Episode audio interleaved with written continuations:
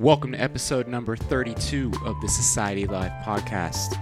Today's conversations with Al, we're going to be discussing the structure to building a business if you've ever wanted to build a business. This is my personal philosophy of how I've adapted and built my gym from 2014 to what it is now.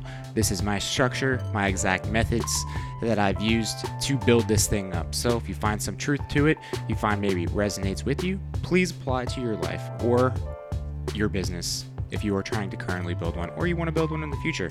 This is just a great stepping stone for just identifying what it is that you need to be doing. So I'm just going to list out these five key points to building your business or I should, yeah, building your business and starting your business. Now it's going to be your job to maintain it and continue to make it flourish. These are just five steps that you need to actually get the start, get started doing it, and then continuing to build upon it, build upon it, and building compounds. Uh, or think of compound interest. So continue to build upon that sense. So structuring of any business. Now, I'm going to also use my gym as an example. So I'll continue to kind of, as I go through each step, it'll be explaining the process of why I did this, how I did that, and then the next step. So I'm just going to use my gym as that real life scenario for it. Okay, now, first thing I want you guys to start out with is you're going to need this is the five phases to any business. The first step is going to be your value creation. Now, once again, this is all terminology that I've kind of pulled, that I really liked, that I really resonated with me, that I have applied personally to my business, which is it's it's working right now. So, first phase of this is going to be your value creation. And what your value creation in is is your vision plus your product.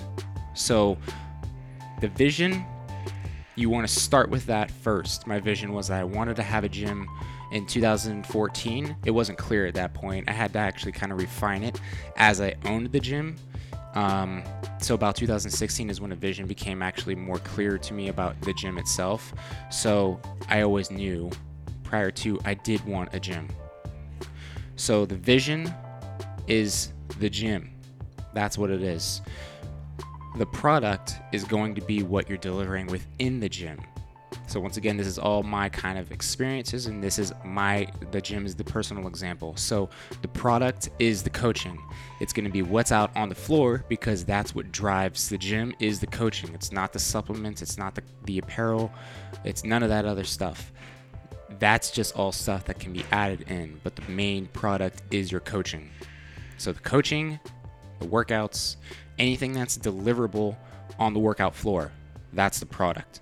Now, with the product, you want to constantly be refining it. So it's going to always change. Who knows what CrossFit's going to be at in three more years? We saw where it was at in 2014, where it's kind of gone up. This is my personal opinion. Plateauing could pop potentially go down. So, what are you going to do to pivot and uh, make a different product, make it more enjoyable for your people? So, that goes hand in hand, and that's your value creation. That's phase number one. Phase number two is your value delivery, and that is going to be your operations. So, how do you run an effective group class? Or how do you run an effective personal coaching session? Case in point, you could just start with personal training as they would do at some of the other bigger box gyms meaning like 24 hour fitness, EOS. But what could you do to take it one step further and make it better? So, what we've done is we've adapted a personal coaching model. So, it's personal training, but a more in depth approach to the personal coaching or personal training sessions with encompassing group fitness classes and personal training sessions and your personal nutrition. So, that's one different area. So what's the operation for that? Like what's the what's the procedures for it? What does the coach need to do? That kind of stuff. How do you run an effective group class? So we've changed our flows of group classes over the years. It could be starting at the whiteboard and going over the workout, or it could be starting yourself on a group warm up. There's studies that say people think clear or they think better or they're able to remember things if they're already kind of get the blood flowing then the brain is able to remember what the workout is in this scenario. So we've played around with do we want to do this or do we want to do that? So option A would be meeting at the TVs, option B would be starting in a warm up. Playing around with the group classes, what is the procedure for it? So these operations, for the most part, stay the same, but some of them we try to evolve and make better. The other one would be what's your operation for whenever someone walks into the door? So operations, what's a point of sale system look like? All that kind of stuff. Three, and this is the hardest one. This is the hardest one for me. This is the hardest one for most CrossFit gym owners that I see. A lot of people struggle with this is the marketing.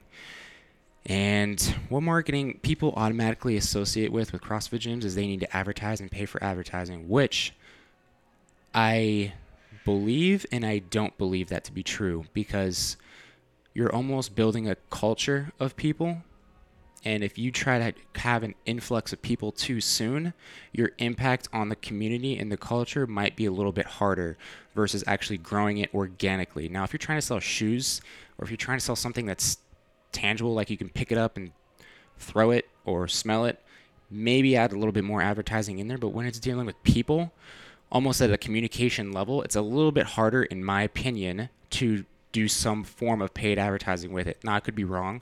Maybe we just didn't find that perfect form of paid advertising for it, but what has worked for me is the organic growth for it. Now, we'll do different forms of advertising, but we'll keep it very f- like there's no money into it. It's maybe like email campaigns or something like that that we've just used different kind of words or pictures, but there's no paid behind it there's a lot that goes into this marketing thing. Marketing is going to be almost like your think of your 5% of the business. So if your business is 100%, 95% of it's going to be all this other stuff that I'm talking about. Marketing is like maybe the 5%. So it's the attention to the details. That's like your branding. That's part of marketing. So one thing that I go crazy about is if the kettlebells aren't straight versus all scattered and thrown around. Another one is it looks like people try building pyramids out of dumbbells on the racks. That drives me crazy. So the attention to details, that's part of marketing. The medicine balls. I try hard. Medicine ball labels facing forward. I like to see the numbers. I like everything clean and organized. The gym is clean. Is it structured? Is it laid out perfectly? Now there's there are faults in my gym. There are faults in everyone else's. I'm a perfectionist, unfortunately. But that's that's part of marketing is the branding, the 5%, the attention to detail, that kind of stuff. What else is included in that is your social media. And this doesn't need to be paid advertising, but what kind of social media presence do you have? I'm not a social media pro by any means, but social media needs to be a part of it for this kind of day and age. I do think people need to see what it is that you're kind of putting out, uh, content, what kind of YouTube videos, what kind of what kind of podcasts are you putting out? Does it kind of streamline that kind of stuff? So marketing is a big thing. It's not just advertising. Advertising, like I said, can be included in it, but I don't actually have too much attention right now on advertising. And if I were to go down that road, I personally would hire for it because I'm not good at it. Fourth thing on this phase is your sales. This is another tricky subject, is because people think that whenever it comes to sales, it's like selling like used cars or just car salesmen in general. So it's it's harder with sales, but what I have found that works best is what kind of a impact or an influence can you make on that individual as they come into the door? And it's not in a condescending way at all, but what kind of a positive impact can you make on that individual? How is it that what you have, what your product is, how can you almost and like I said, this isn't condescending. We're not influencing them in a bad way, which people do do, but how do you influence them in a positive manner? That's how the sales process works, at least for me, and how I teach it to the coaches here. Is that's we want them to believe that this is will work for them, and it's almost kind of like a law of attraction thing. It's once you believe it and see it in your mind, you're rewiring yourself to do it, and then you have your process of, oh, I can actually see this. Great, let's do it. Let's sign up that kind of thing. It's not making false big promises, that kind of thing.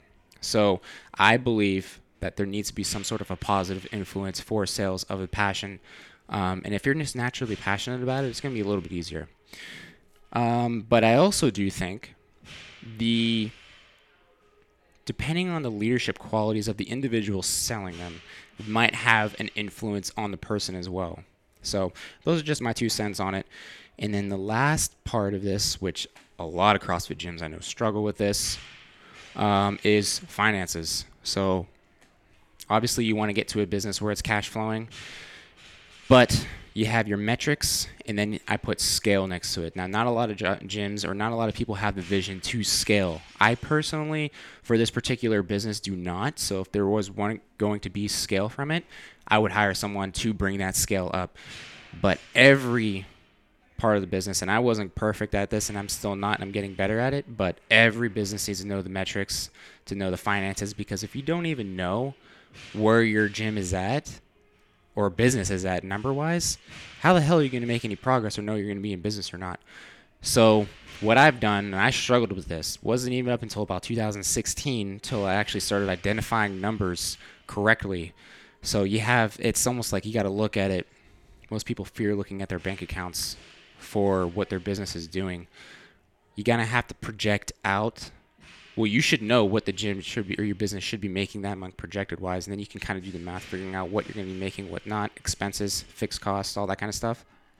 But that's part of your metrics. That's almost a weekly, if not daily, thing you need to do. It's not just a one time a month thing. Just look at your P and L to make sure everything's going okay, which you could do, and I've heard people do it, and it sounds great sounds like they're working it, but maybe they also have, and what they're not saying is somebody else is obviously looking at this because you can't just run a business on in the back of your mind thinking, oh, it's gonna be okay, which it is gonna be okay, hopefully, but you probably should keep an eye on it too.